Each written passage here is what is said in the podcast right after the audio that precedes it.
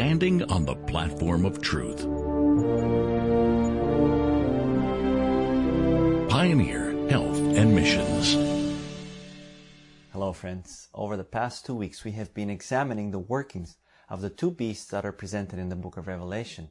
And most specifically, we've been looking at how the Mark of the Beast crisis, or an upcoming national Sunday law, is to be established in the United States of America and spread to every other country in the world. We learned that America will form an image to the beast, a church and state union, the church being apostate Protestantism, which will be needed in order for this country, which was established upon the principles of Protestantism and republicanism, to speak as a dragon, to legislate Sunday worship, and ultimately persecute those who wouldn't adhere to this papal Sabbath. We also connected this prophetic revelation with some of the current events that we have been witnessing in the world in order to ensure we remain focused on the plain teachings of the Bible and be prepared to warn the people of this world for the impending crisis. In fact, one of the main reasons why Bible prophecy has been given to us as God's people is for the purpose of evangelism in order to reach all the different demographics of this world. Jesus himself told us in Matthew chapter 10, Behold, I send you forth as sheep in the midst of wolves. Be therefore wise as serpents and harmless as doves. But beware of men, for they will deliver you up to the councils, and they will scourge you in their synagogues.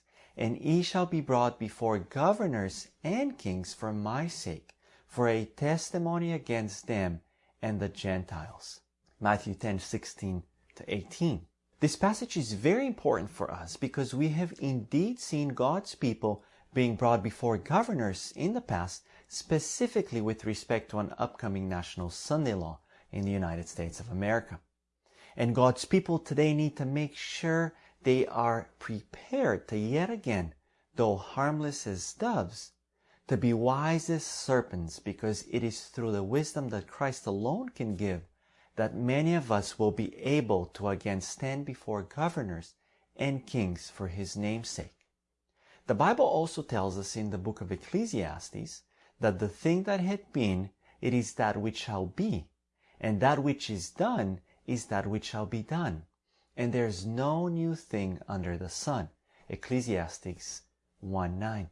History is to be our lesson book.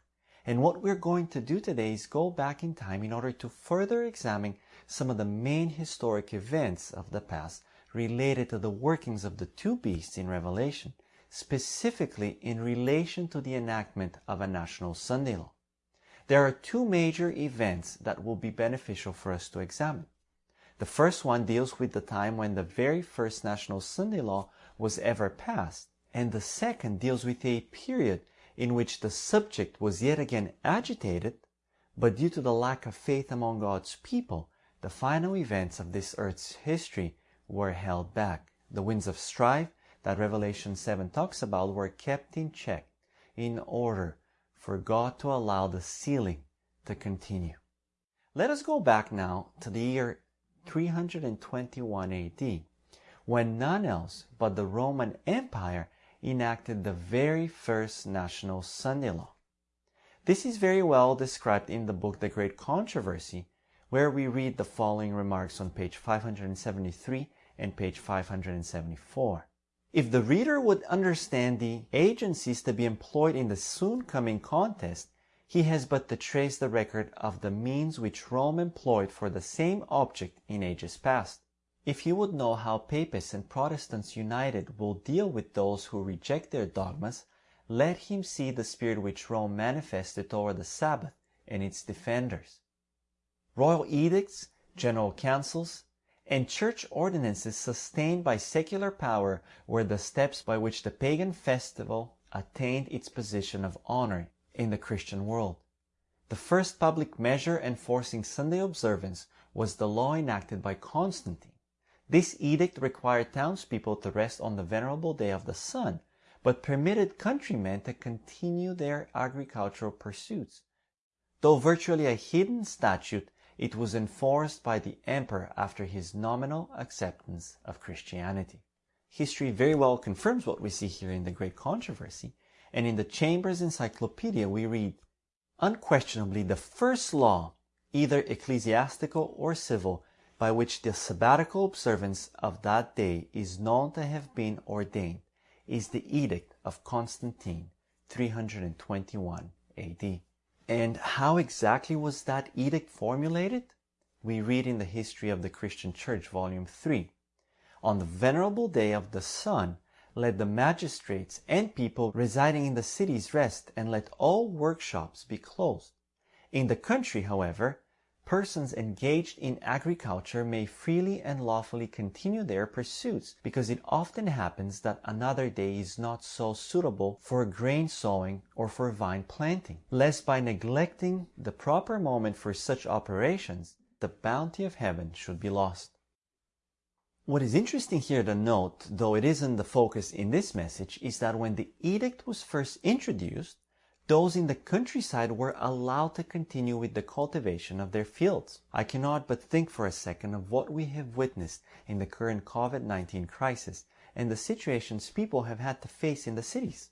My wife and I have been in the countryside for some time now, and I have to say that the further you get from the larger cities, the less chaos and confusion you see. The grocery store in the nearby town we visit never ran out of toilet paper. There were never lineups and life wasn't impacted as it were in the major cities. All of this has reminded me and many other people of the importance of making sure we follow God's blueprints that He has revealed in the Bible. And one of those blueprints is country living. God placed Adam and Eve in a beautiful country setting. Abraham dwelt in the countryside and we know what happened to Lot and his family when he chose to become a city dweller. We're to work in the cities, to form churches there, and mingle with the people in the cities. But at the same time, God's ideal has always been for His people to secure a place in the countryside, particularly when raising children. John the Baptist was not only raised in the country, but the countryside remained his home even as he was called to witness and work upon the people in the cities. Likewise, God's people in these last days, who will be driven by the spirit of Elijah just as John was, will also find valuable lessons in John's example and reap the spiritual benefits of being in the country, perhaps even during the early stages of the upcoming Mark of the Beast crisis. Nevertheless, we are also not to fool ourselves that country living will eliminate the difficulties that are ahead of us. Because even in the time of Constantine, drastic measures were taken as the Sunday law back then progressed. We find that presented in the following paragraphs in the Great Controversy. As the papacy became firmly established, the work of Sunday exaltation was continued. For a time, the people engaged in agricultural labor when not attending church, and the seventh day was still regarded as the Sabbath. But steadily a change was effected. Those in holy office were forbidden to pass judgment in any civil controversy on the Sunday. Soon after, all persons of whatever rank were commanded to refrain from common labor on pain of a fine for freemen and stripes in the case of servants. Later it was decreed that rich men should be punished with the loss of half of their estates. And finally, that if still obstinate they should be made slaves. The lower classes were to suffer perpetual banishment. History testifies that a law in the year 386 instituted by Theodosius, who had become uh, the Eastern Roman Emperor seven years prior, those older changes brought in by Constantine were more rigorously enforced and in general, civil transactions of every kind on Sunday were strictly forbidden. We see how the Sunday law back then progressed and passed through different stages. The same can be also said of the Roman power. As pagan Rome, or the dragon as presented in Revelation 12 and 13, continued to transition into Christianity, the papacy ultimately received all of its power, seat, and great authority which resulted in a period of 1260 year persecution during the Dark and Middle Ages. History has proven that a church and state power which legislates a mandatory national Sunday law ultimately becomes a persecutor of life to those who do not agree with its religious belief system. Constantine saw Christianity's belief as a way to unify the empire that had been so badly divided. He introduced Christianity for the benefit of society, for the greater good. But unfortunately, as time progressed, and as the church became the prevalent dictator in civil matter, the papacy took one's liberty of free worship completely away, persecuting people even unto death. This is what we learn from the example of the first ever passed national Sunday law. As we read earlier, history is to be repeated because as the Bible says, there is nothing new under the sun. The repetition of this history was starting to become a reality at a particular time in America's history, when the same fervent Christian spirit was manifested, pressing upon Congress to accept a national Sunday law for the benefit of society.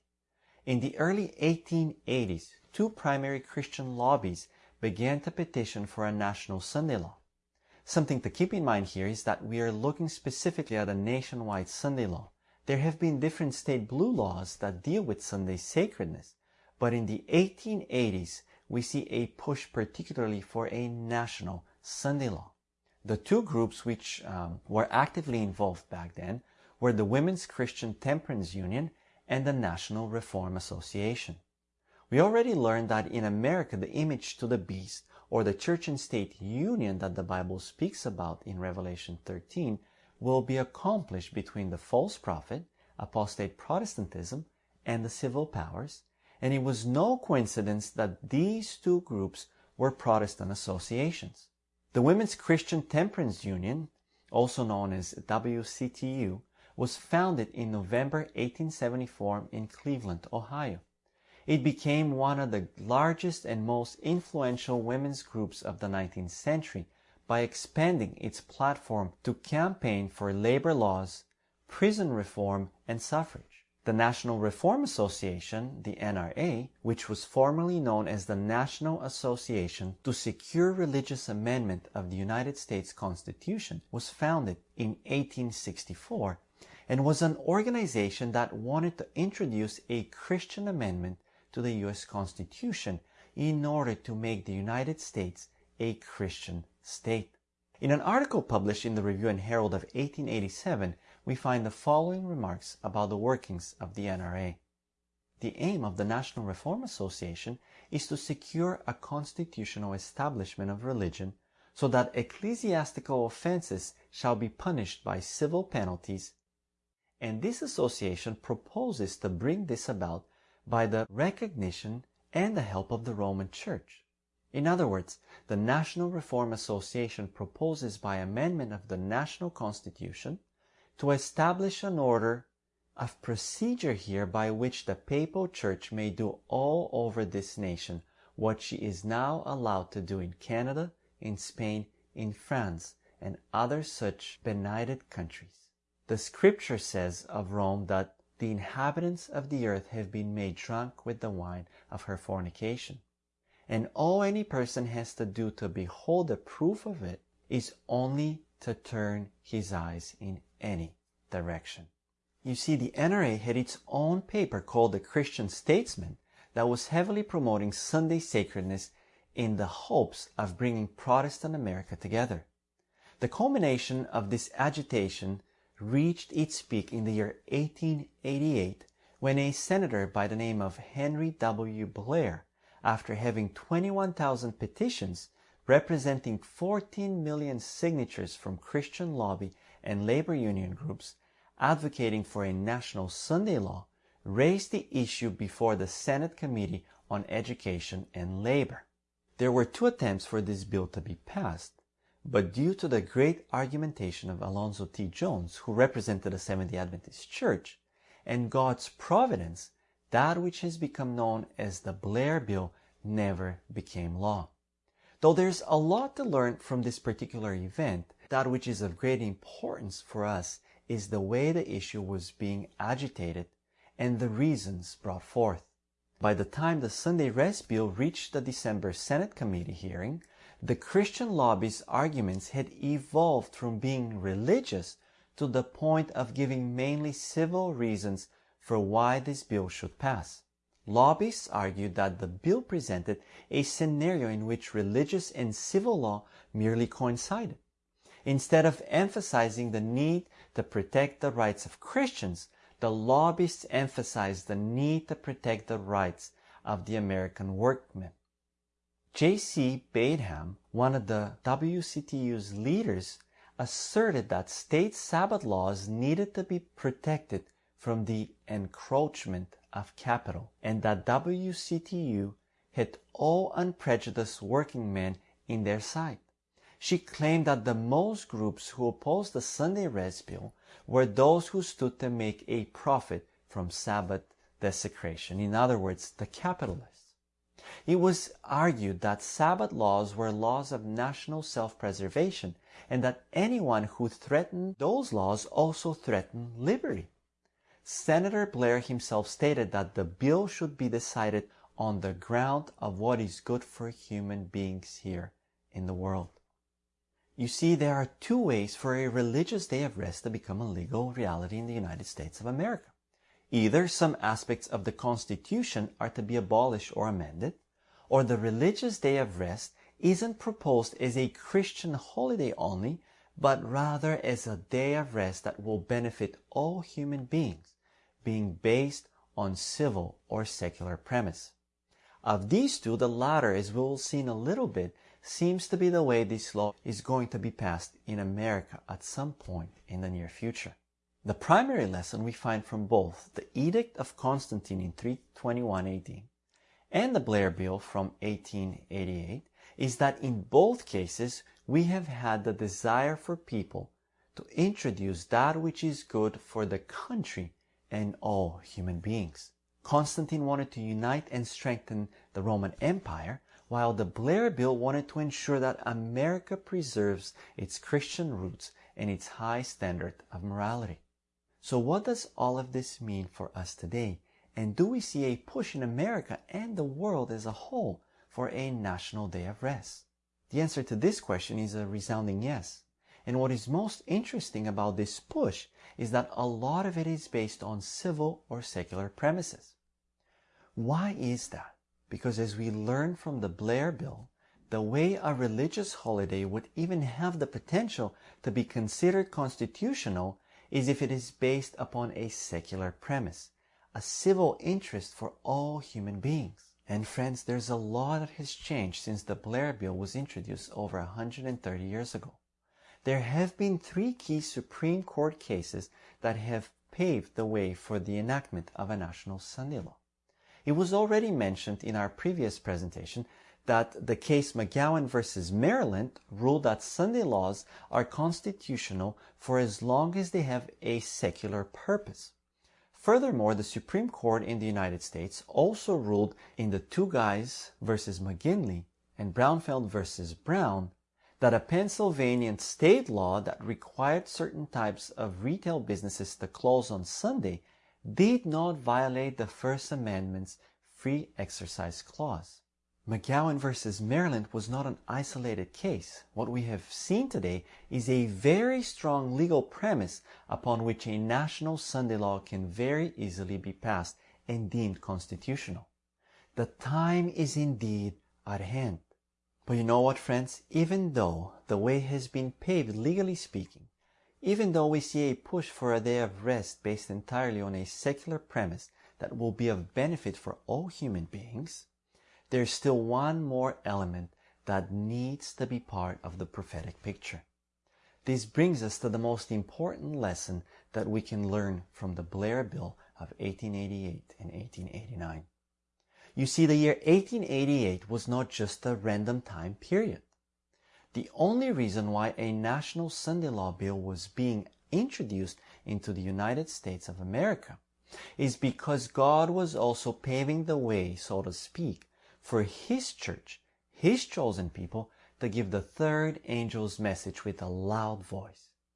We find the following remarks in the spirit of prophecy with respect to this point. The Lord in his great mercy sent a most precious message to his people through elders Waggoner and Jones. This message was to bring more prominently before the world the uplifted Savior, the sacrifice for the sins of the whole world. It presented justification through faith in the surety. It invited the people to receive the righteousness of Christ, which is made manifest in obedience to all the commandments of God. Many had lost sight of Jesus.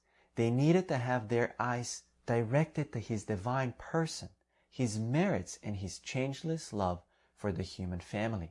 All power is given into his hands, that he may dispense rich gifts unto men, imparting the priceless gifts of his own righteousness to the helpless human agent.